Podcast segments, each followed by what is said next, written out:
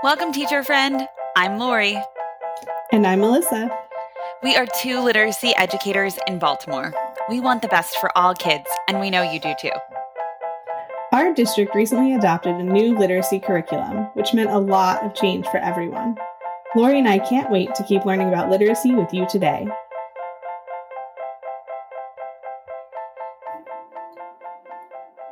Hi, everyone. Welcome to Literacy Podcast. Melissa and Lori love literacy. We are very excited about today's episode because we are talking with a very special guest. And I know, Melissa, I know we just talked about this guest on last week's episode of the podcast. So I feel like listeners will be familiar with her, but we are uh, excited to, to talk with her directly today, not about her. That's right. Yep. Yeah. Trey Hadrick last on our episode last week. If you didn't listen, he talked all about Faith Borkowski and her book, um, If Only I Would Have Known. Um, and we're going to talk about it with her today. So we're super excited. So I'm yeah. so excited. Welcome, Thank Faith. You. Thank you. Thank you. Thank you both. I'm so excited to be here with you. Really. What a pleasure. Yeah. Well, we're excited to read all your books and to yes. uh, to to watch you on the literacy documentary. Like you are taking your fame status to new heights with that documentary, right? uh, you know what? I'm taking a backseat to Nora. Man, what she is doing. Yeah. She is yeah. just killing it. I know. So, so she's excited. I know Nora, and she's just a great person. So excited to be a part of it. Yeah. well, thank you for for being a part of it. And um, before we jump into our conversation today, would you mind sharing a little bit about yourself? Sure. Uh, so um, I've been in education. I can't even believe I'm saying this. Thirty-five years, and um, I started off as a classroom teacher, reading specialist, and then I was fortunate enough to become a coach with Reading First Initiative. Mm-hmm. So I was a regional coach. And um, I was also an administrator for a literacy program. And now I do private work. I'm an, a consultant. I'm working with a school district presently. I just wrote about that recently in a blog. Um, uh, Lynbrook School District here on Long Island. Uh, first one, I think, that actually decided to go completely all in and change um, their uh, reading program from kindergarten and up. So I'm super excited about that. Uh, but my heart is always with parents, families, that's um, something that is my number one concern getting the message out to families because I've witnessed the heartbreak firsthand as someone who works privately with children. Mm-hmm. And I wrote about it uh, in a couple of books. My first one was actually called Reading Intervention Behind School Walls. And then that book was read by someone um, Maybe you know him, Don Winn, who writes his own books and he is dyslexic himself, wanted to get the book out there in a bigger way. And uh, we came up with a different title and cover and we made it better. And that book is called Failing Students or Failing Schools A Parent's Guide to Reading Instruction and Intervention. Mm-hmm. And it won an award uh, it won the Wishing Shelf Award. And I was very proud of that because I don't consider myself an author, even though, yes, I wrote books. You definitely are. I'm, I'm a teacher. It's like you are. I know when people introduce me and, and you know, I tell them author, I'm like, I really did that. That was also a super cool thing that I, I feel proud of, but in my heart, I'm still a teacher. Mm-hmm. Um, so in, in writing that book, I got a lot of recognition from families, schools, um, teachers, people from all over the world. That book opened up, uh, you know, a, a, world to me that I didn't know. People from other countries, mm-hmm. and uh, in doing that, people would read the book and then they said, Oh boy, I wish I had this book when my child first started school. So that was the first sign. and then having worked with kids again and again, it was like Groundhog Day. So I could say it. We just had Groundhog right. Day. Right? yeah. And so it was like the movie, the Bill Murray movie, where that day kept repeating itself again and again and again, mm-hmm. where I would assess a child and then the parents would have tears in their eyes and they would get choked up, either actually crying or sounding like they were on the verge of crying.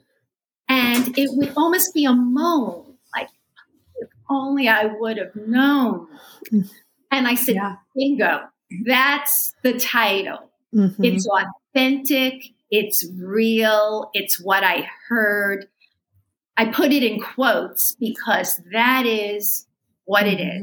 That kind of deep regret, that con- that that deep regret that if I could turn the clock back, I would.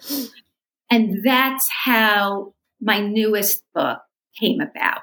It really is written so that we could avoid these types of conversations where perhaps people would know about literacy instruction well before uh, they start going down that road of intervention and IEP meetings and program after program of uh, being disappointed. Mm-hmm. And so I wrote this in a way that would reach, I felt, a large number of people um, a diverse group of people. And I particularly um, picked a way that I felt would be easy, accessible to understand. I enlisted the help of my very good friend, who is now my friend for almost 40 years, my friend Cheryl Rosenstock Marcus, who is a mm-hmm. graphic artist. Mm-hmm. And she knows me deeply and understood what I wanted to do with this. And uh, she used her talent to come up with fantastic pictures that really supported the message without it getting too cutesy and overtaking mm-hmm uh, you know, what I wanted to say. It just mm-hmm. supports mm-hmm. it. It gives it a lot of space between print so that even someone with low literacy skills could pick this book up and understand it. Mm-hmm. And that's what I wanted to con- convey to your audience today that I'm really, I'm on a mission to help communities and people, especially who have been marginalized over the years and don't really know this message. Um, that's my goal is to get that out there. Well, that's beautiful. Yeah. And I think you, I, from just my own personal standpoint, accomplished that. you know, it was like, I, it was a super easy read. I have a three year old. Um, and it's hard to do anything with him around. but I literally was able to, you know, he was playing with some toys and I was able to pick this up and read it and get it. You know, I have a lot of background knowledge about the topic, but still, you know, it was really easy to to to get it. And and and I learned things. You know, I learned things. I was like, man, like I didn't even realize playing with Play-Doh was something that will help help him later with reading. Um, you know, so things that even were helpful for me. You know, someone who you think has a lot of background and what what to do for kids for for literacy. Yeah, I I um I and thank you for saying that because not only did I want to get the message out to communities who might not hear this message, but to parents like um, yourself, where uh, you're busy, you're mm-hmm. working, you have other responsibilities, but you, this is a book that you can get through. You can mm-hmm. put it down, you can easily pick it up, and you will get the important message. I cut out a lot of the unnecessary stuff and just mm-hmm. wanted to get to the heart of it. I'm, I'm really about practical, common sense solutions. Uh, mm-hmm. Uh, I think we've had enough of the theory. You know, I've been at this for a long time, and um, I, that's why I really do believe in a backdoor approach. that mm-hmm. the schools certainly we're on to something now. Uh, and with the internet, the message is getting out. More schools are trying to learn this science of reading. But I almost feel that that is um, almost intimidating, the science of reading. Yeah. Yeah. It's very intimidating where it almost feels like you really need um, a high level of knowledge to make change. And I think that in some ways we scare people off that, mm-hmm. hey, we need to just lower the temperature and look at common sense things that we could be doing. Mm-hmm. And I like talking to people like I'm talking to you. We're friends, we're girlfriends. Let's talk like girlfriends instead yeah. of, oh, I know more or this is my title. And that's the message I want to get across when I talk to people in the community. You can do it. it you don't need to have specialized knowledge to understand this. And you could do a lot with uh, just knowing the basics. You really can. Yeah. When you th- when you think about affecting change over the course of you know the time uh, this book is was released in 2019 um, have you heard any stories about how this has affected change that you might want to share with listeners because i just think it, it, it echo everything that you just said it is so easy and to digest and the message is very clear. It has some, some really easy and specific ways for you as parents to support your, or even like preschool teachers, right? Um, to support your child or your students. Um, but I'm curious if you have any kind of community stories that you might want to uplift us with right now. well, you spoke to Trey. And mm-hmm. so I, you know, I don't want to repeat something that he might have said. I don't know, but uh, he used this book, the If Only book, with a group of men. Now, right there, that to me is super cool. Right? that yeah, you have an African American man leading a book club with other African American men in a community where, um, you know, literacy is an issue where it it's one of these issues where it perpetuates itself. And mm-hmm. these wonderful men, the Norristown men of excellence, want to spread the word. And they use this book as a book club um, study. And you have a barber now who wants to teach other people to read. I mean, that to me is incredible. Mm-hmm. Uh, the other men, uh, one was in education at, um, I forget, uh, a, well, Trey's a counselor, a guidance counselor. Yep. I forget the other positions that the men had, but they were fathers, they were men in the community, educators, and then business owners. I mean, mm-hmm that to me is the most exciting thing. And what's happening, which is really unbelievable.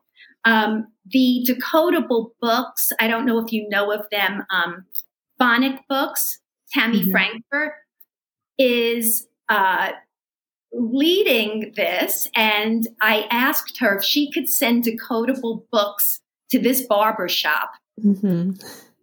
And she's Trey, doing Trey shared. That's so excited. He's I know. Doing really this. Cool. And he's setting up a little corner in the barber shop with decodable books.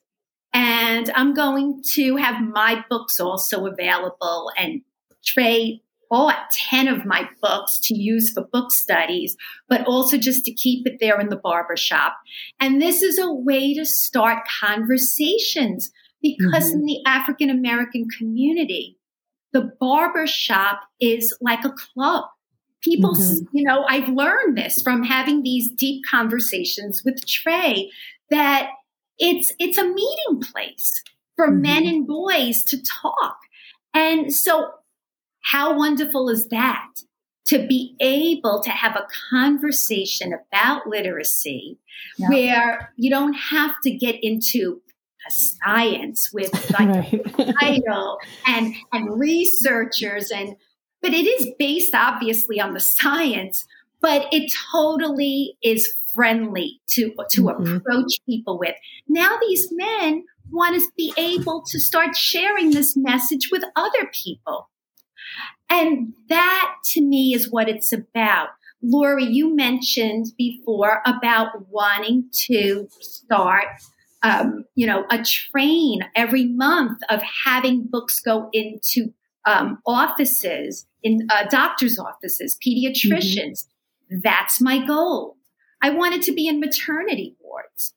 I, I would like this to be a gift for a new mom and for you know parents who uh, are just learning about talking to their kids that yeah. this is the way it's done Yes, it's talk. Yes, we read aloud. That message has been said many times.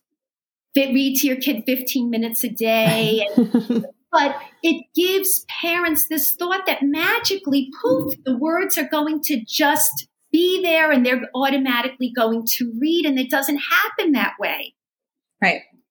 So yeah, I, um, and and then then it gives them the it, like it actually. I love what I love about it is it says in the book you're you're sharing and saying what they should be able to do and then kind of getting at the fact that the intervention like i mean you're you're saying it but i think that parents can make that connection. Um like unfortunately it sounds like jill was not given the right intervention right? Like it's very clear. And i'm i'm imagining a parent reading this book thinking oh okay, so the intervention they just described, that sounds a lot like what my child is getting right now. And, you know, th- so, I, but then you're going on to explain what that intervention is and and elaborating. So can I read like a couple sentences? Do you mind? Yeah, of course. I just want okay. to let the audience know. I don't know if yeah. I clearly. This is in play format. So it's um Thank you. Yeah. So it's not only um illustrated, with uh, some terrific uh, supporting artwork, there's there's also a message that it's from a family. The point of view, I did it where there's a mom talking to a pediatrician, to a preschool teacher, and to a librarian so that she could learn how to help her child because the other two, the older children, already went through this already mm-hmm. and they've had interventions that did not work. So I didn't want it to be in my voice. I wanted mm-hmm. this book. The failing students book is in my voice. It's my story. It's part memoir right. and then, you know, yeah. advice. But this one, I did not want it to be in my voice. I wanted it to be like a typical family that I've had before. Mm-hmm. And that this is the mom's way of learning. And yep. so, yeah, so certainly could read some lines. I just wanted to make it clear that it is in this play format. Thank you. That, yeah. So it's a mom with three children, but the child who we're talking about all the kids, but zeroing in on really getting ahead for that youngest child because the other two kids have quote, you know, kind of gone through the system already. And now she's trying to backfill or intervene for them. And the youngest, we're hoping to get it right, quote, the first time. Is that accurate? Yes. Yeah. Okay. Exactly. So I'm just going to read like a little part. Um,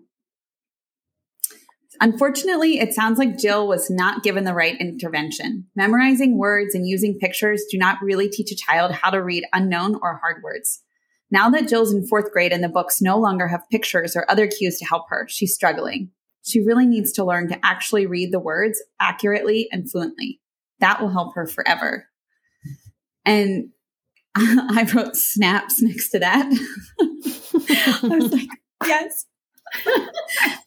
because I think that, uh, like I imagined educators and parents just being like, oh, yeah, that makes a lot of sense. There's no more pictures once we hit third and fourth grade. And that seems to be when they're struggling. And just even though it's, it's kind of like a obvious thing, I think it's really important to point that out, especially for community members or families who are in that situation. Like they, I feel like, you know, in K through two, sometimes, you know, parents are like, oh, you know, they're doing, they're doing well. Everything's going fine. And then they get to third grade and it's like a screeching halt. And it's really nothing was fine along the way. It's really that that's when things become more illuminated because you cannot look at the pictures any longer. Right. So, um, but it's so I, obvious I, when you say it, but it's not necessarily obvious for parents, right? Who correct. don't know what correct. happened there. right. Which is why I think this is brilliant because it's very cut and, and dry and clear. It's like, oh, this, this is why I've, you know, I've been thinking this and I'm imagining you know, moms and dads who don't have an education background or even ed- educators who are wondering do, yeah. what's happening in their classroom, why kids haven't been able to read over and over again. Like this is big aha right here. It is a big aha. I can tell you that I talk to teachers all the time. And, you know, we think that this information is out there and that by this point they should know. And I could tell you, they don't. And those that are getting this information, sometimes it's overwhelming for them. They are mm-hmm, overwhelmed. Yeah. You know, you give a teacher uh, a certain book where they don't have the background or the practical knowledge, it just seems like a bunch of jargon. That's mm-hmm. why, even though Failing Students has in the title a parent's guide, it easily could be for a teacher. And I've said this numerous yeah. times. And uh, community board members have picked the book up and brought it to meetings to share. Uh, but you know, it, it becomes uh, controversial in some cases because they don't want to necessarily change. They want mm-hmm. to find ways to keep what they have and fill in gaps. That's right, which we know doesn't doesn't work doesn't so work. much. Yeah.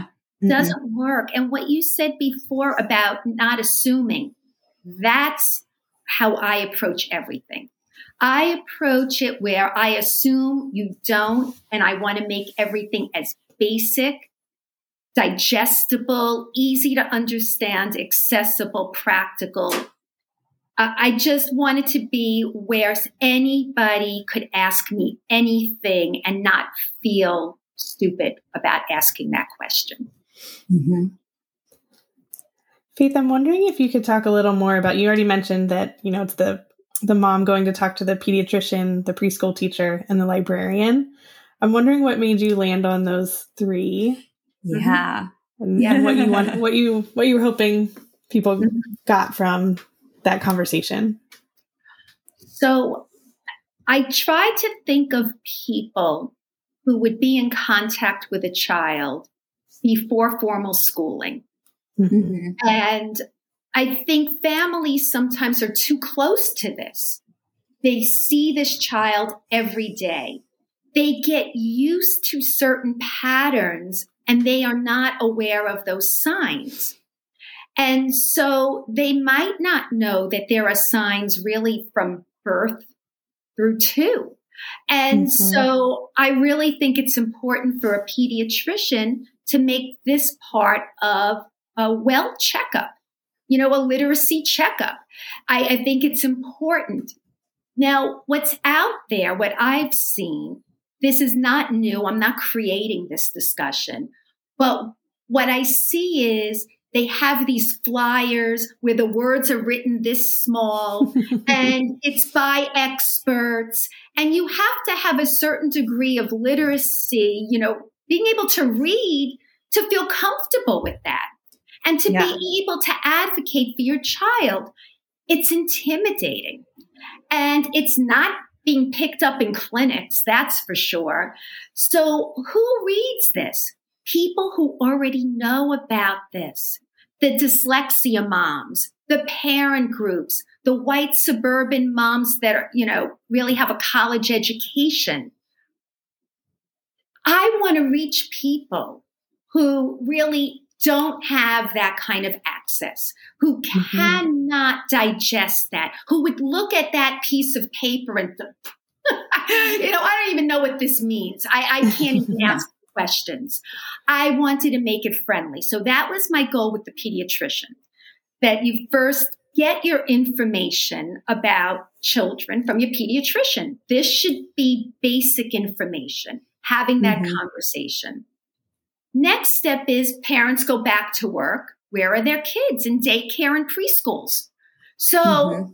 who should know about that? And you have a lot of people who run home daycare centers and they might not uh, have uh, masters in reading and they are doing what they were taught and, and they think is right. We just expose kids to books and we just make it fun and we sing the ABC song and that's enough. I want to make preschool teachers and daycare workers know that they can affect change if they just knew. Mm-hmm. And then my last one, the librarian, well, they have access to books, right? But you don't find decodable books in a library. And um, my daughter is a librarian. And um, so I have a sweet spot for librarians. Uh, she did not go into being a children's librarian. She's a reference librarian. But um, I, really feel that librarians are underutilized in the community. And so you talk about a community that's African American and um, Hispanic. And from what Trey told me, the library is underutilized. It's not a place where um, many people in his community go for pleasure. They might mm-hmm. go there if, let's say, they need to go, mm-hmm. but it's not that welcoming place. And I went to visit Trey in his community. And I have to tell you, I was disappointed with that library. And it just wasn't the kind of library that says, oh, yes, we want to be there to educate the community. They, mm-hmm. they, they talk about certain things, but they're not really taking an active role in this. And I think that they are the people who could make such a difference and at least know what decodable books are and have them available. So mm-hmm. to be mm-hmm. clear, those decodable books mirror the phonics curriculum that kids should be getting in school. So that mm-hmm. would be the next step. Parents would know, oh, I could take out these books. My kids are learning how to read print and now here are books that can support that. So um, another great series is from Piper Books, um, the uh, the uh, beginning reading instruction, advanced reading instruction, and those are also decodable books. They sent me some books that are for mature readers, and I plan on giving my books to that barbershop too. That's what I'm going to do. I have them here, but I'm going to give it to the barbershop. Yeah, and use them, right? You know, I want that to become a resource center, a pilot for something like this.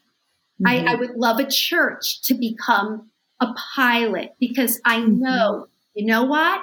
People go to supermarkets, laundromats, churches, barbershops, beauty parlors. This is where the information needs to be.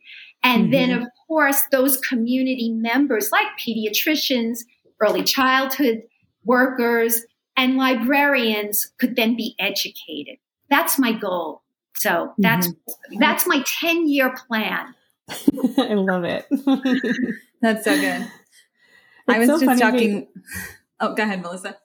Oh, I was just gonna say because you know I do have a three year old, right? So he falls in that age range you're talking about, and um, you know when I think of we go to the pediatrician, I mean, and and I I like my pediatrician a lot, so I'm not like bad mouthing my pediatrician, but she does, you know, it's like, are you reading to him? Great, check, you know, and there's like a couple, you know, questions that are more specific around.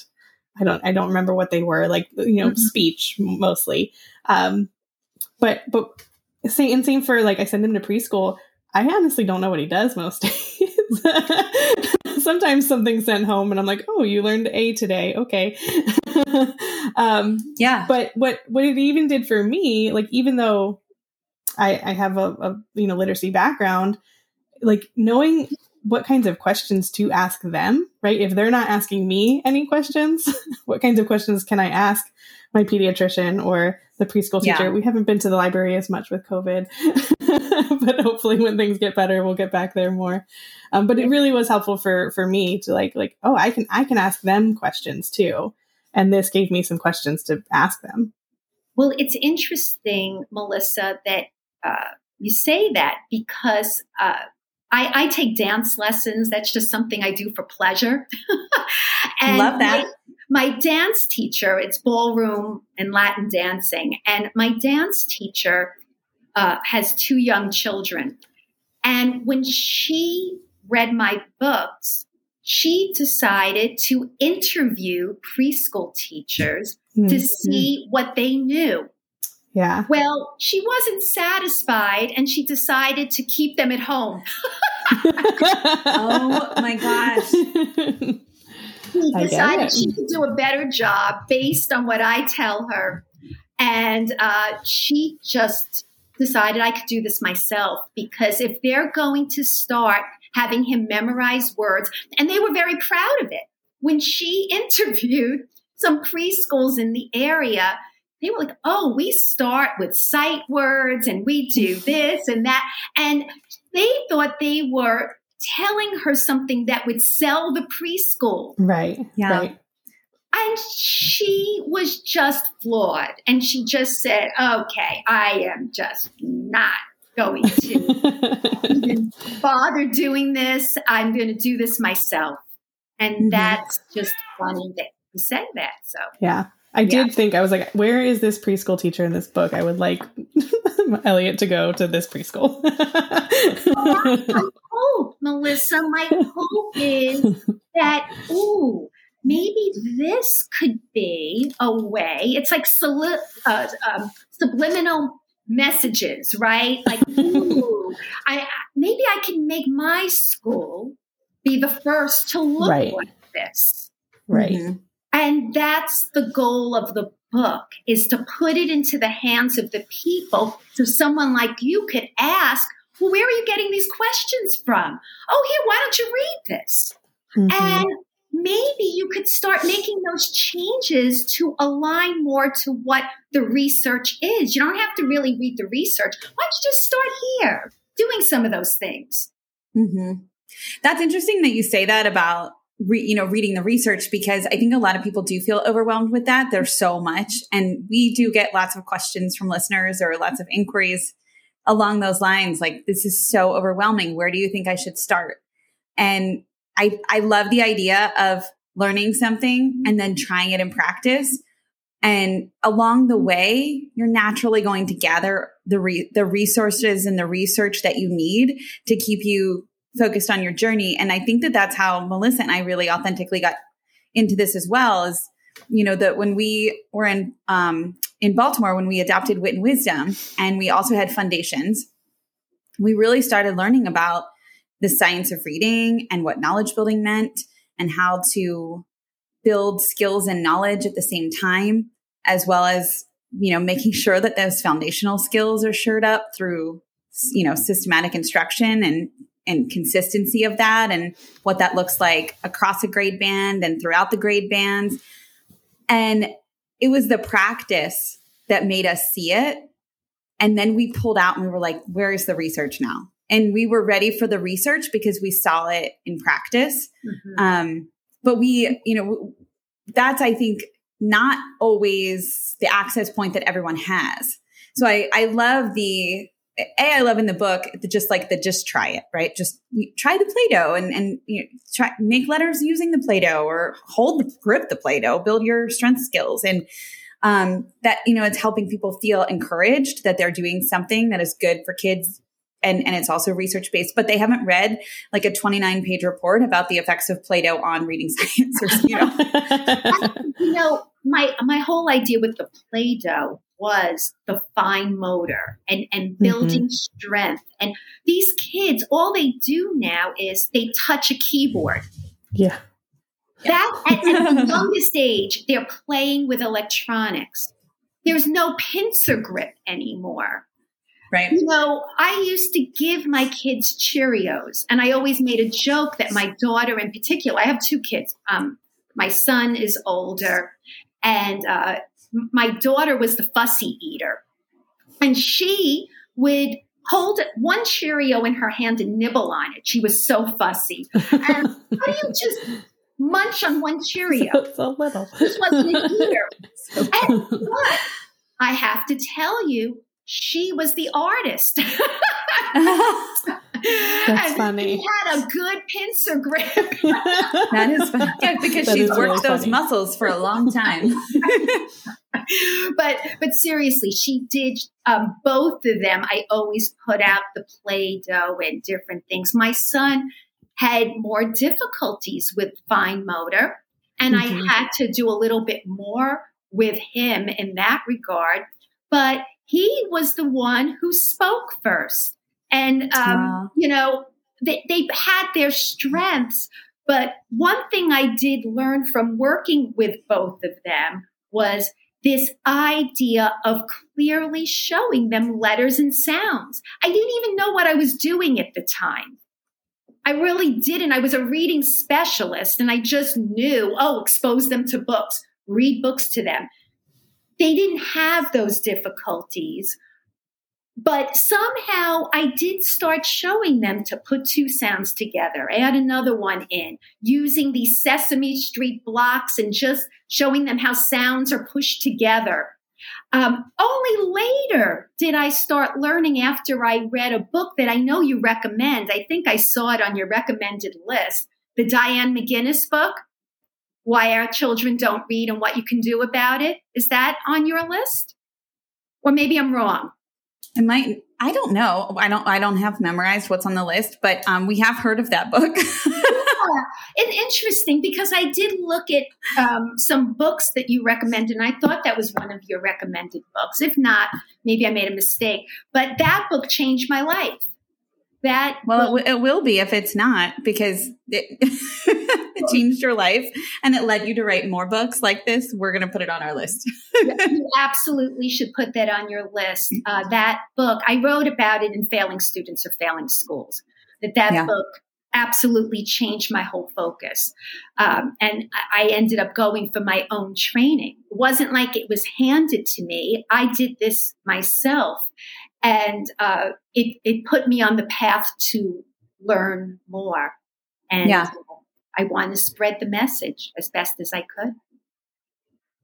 I paused for a moment when you asked because I have reading reflex in front of me. Okay. And that is also McGuinness authors. And I was like, is this the, is it, are they related? What's, but I have the book that you shared. I think Nora recommended to us. Oh, okay. I thought I, okay. Nora definitely would. So Nora was a Phono-Graphix trainer. Um, and so EBLI came out of some of that work from Phono-Graphix. And um, I'm working also with John Walker, who does the Sounds-Write program. He also was a Phono-Graphix trainer. And that's how Sounds-Write approaches their work, speech to print. Got it. And okay. So we're, a group of people who went down the Phono-Graphix path. And what led us all to Phono-Graphix was the Diane McGuinness book, Why Our Children Can't Read and What We Could Do About It. And that was the link between us, between um, Nora and myself when we met, that we talked about that. And in speaking with John Walker and his Sounds-Write, that was a link how we also started talking because we all really believe in that approach. Yeah. I think what you're speaking of is this little community that's happening right now. And I'm like, if people are listening, you're part of it too. You know, I mean, Faith, you've been a part of it for a little bit longer than Melissa and I have, but and I don't know where everybody out there listening is on their journey, but there are so many of us now, and it is coming to light And and there are so many things we can do. And, you know, I think for me, what I'm taking away from this conversation is it's the little things that we can do and also being really creative. Like I love the idea. Like I just, you know, I, I shared on Trey's podcast, I purchased this book for my pediatrician. I'm going to write a little bit, a little letter sharing about the current reading curriculum in our county and uh, potentially also uh, Richard Gentry had a piece recently where he called out the, the five programs that may be harmful for your child if you know for reading. And the one or actually one of them is the one that we use in the county that I live in. And so I am hopeful that with some treats and some books and some knowledge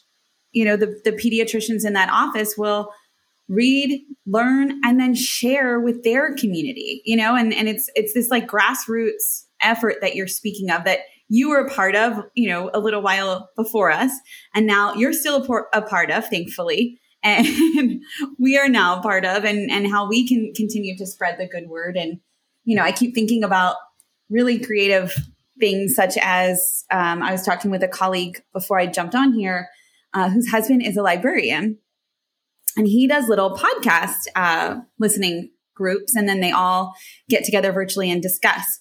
And i was telling her i was about to jump on with you and uh, she was like oh you'll have to talk to my husband. We'll get the playlist together for the podcasts and um, then you know everybody can read the book and you they can all discuss. And i was like this is what we're talking about. Things like that, where people That's just want to come together and learn. you know, I mean, I think I said your question could just be, how do kids learn how to read?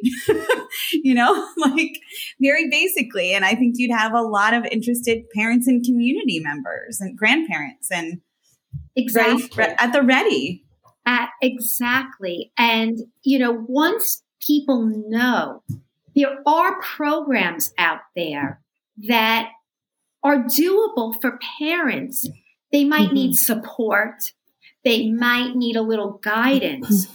But what I want to get across is you don't always need to be certified in Orton Gillingham. I really want to get that across. That yeah. um, I'm not saying that schools shouldn't support training, professional development. Every teacher should have a you know broad-based knowledge of what reading is.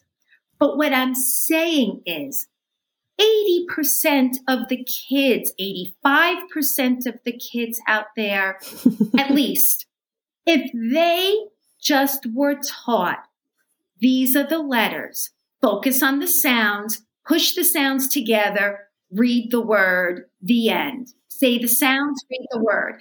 If you want to spell a word, Here's the word. Say it. Very good. Now think about the sounds and write those letters. Say the sounds. Check it back. Good. I mean, like as simple as that. That it does not have to be a certification process to be able to get common sense into the hands of people. And that, see, the UK, I have to say, they really um, are much more um, practical, pragmatic in their approach. It, it's, I feel like here, Americans, the better, the more expensive, the more you do, the more props, the more materials.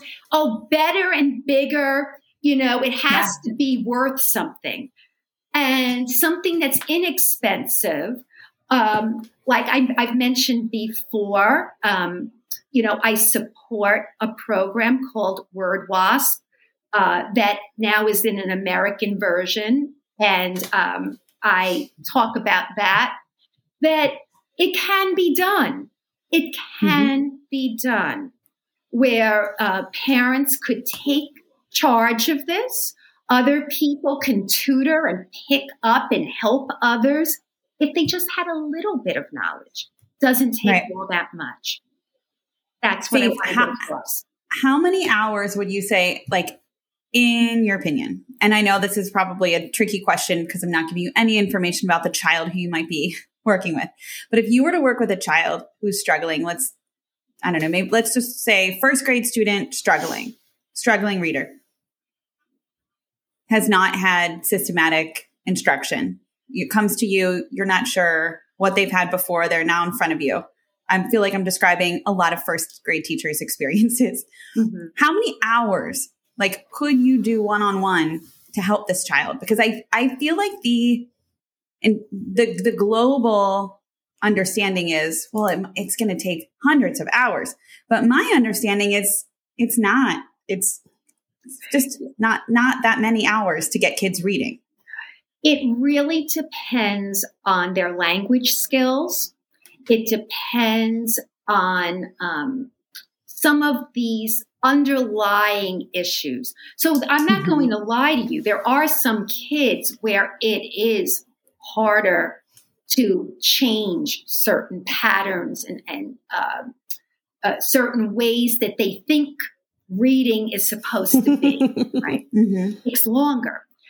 Mm-hmm. But if you started with a mm-hmm. clean slate, like nobody touched these kids and told them anything, like, you know, I would think it would go very quickly for most kids.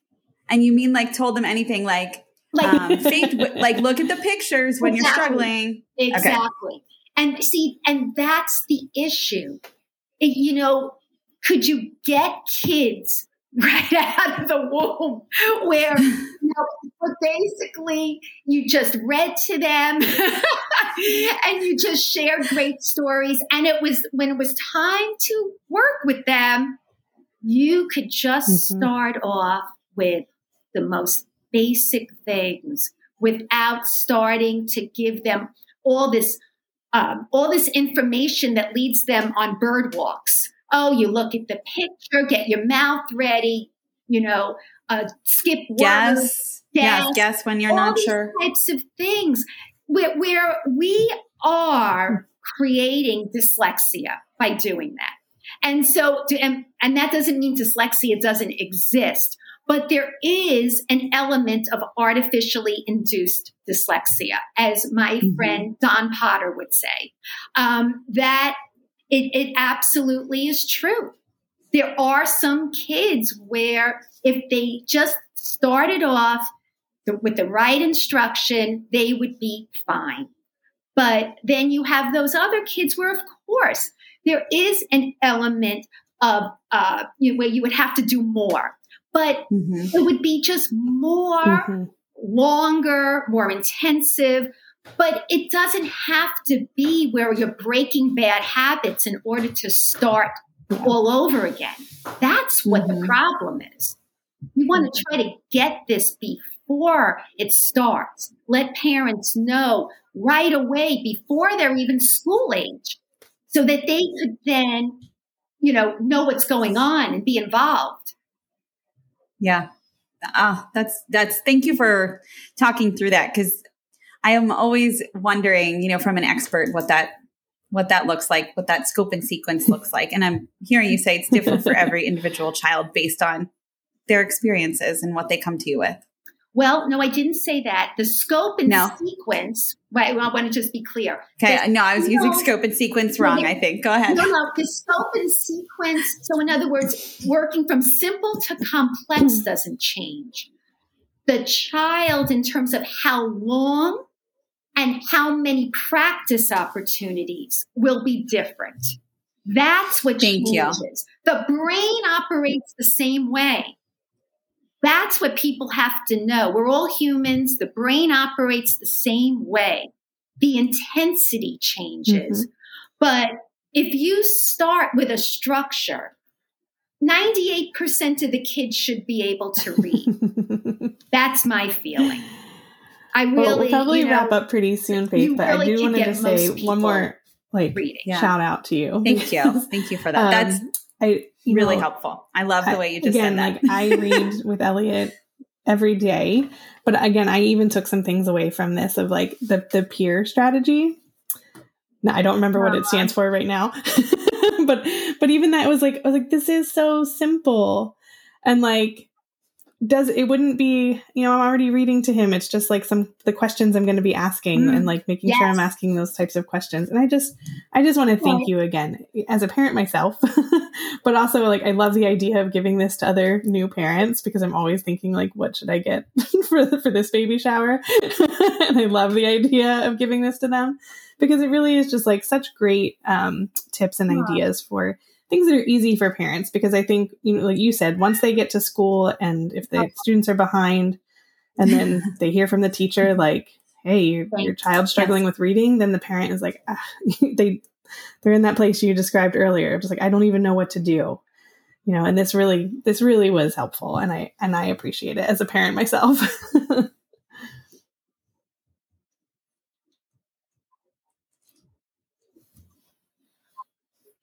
Right. Yeah. Well, thank you. And I just want to say one last thing on that website, ifonlybooks.com. I'm going to say it again. Mm-hmm. That's where you could find out about the book. It's it's a helpful yep. website, and I do offer um, a study guide to go with the book.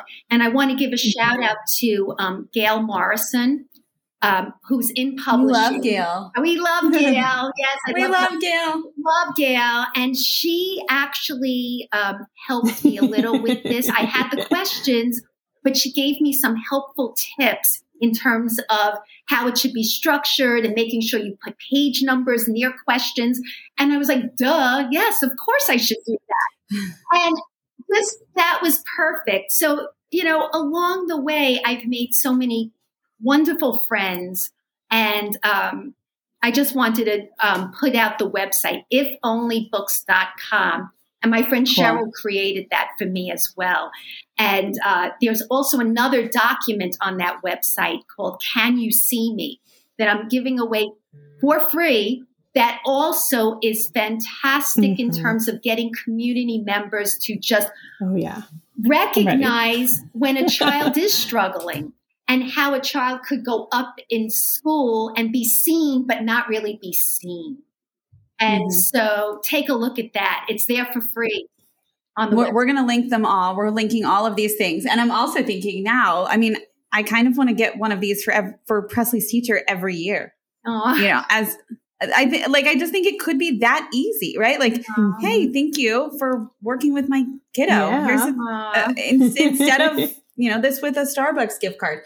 I, I love these free resources. Um, the study guide, I know that Trey used that. So that was really cool to see that in action. What a, what it must have been full circle for you. and I have, I've personally shared the Can You See Me with um, a friend of mine whose uh, kiddo is a struggling reader.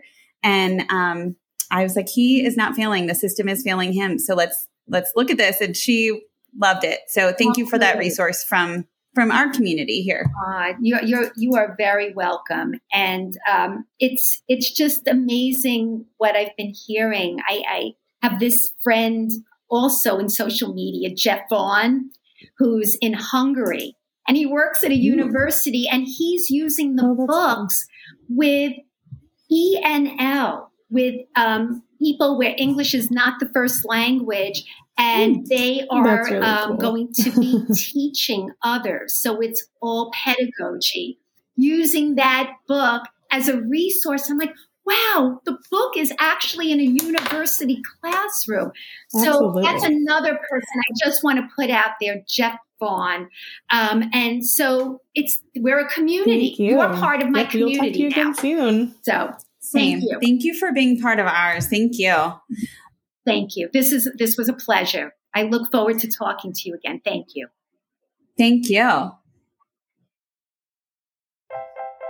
Thank you for listening, literacy lovers. Remember, we have a new episode out every Friday, and we send a super helpful newsletter with follow up content each Tuesday.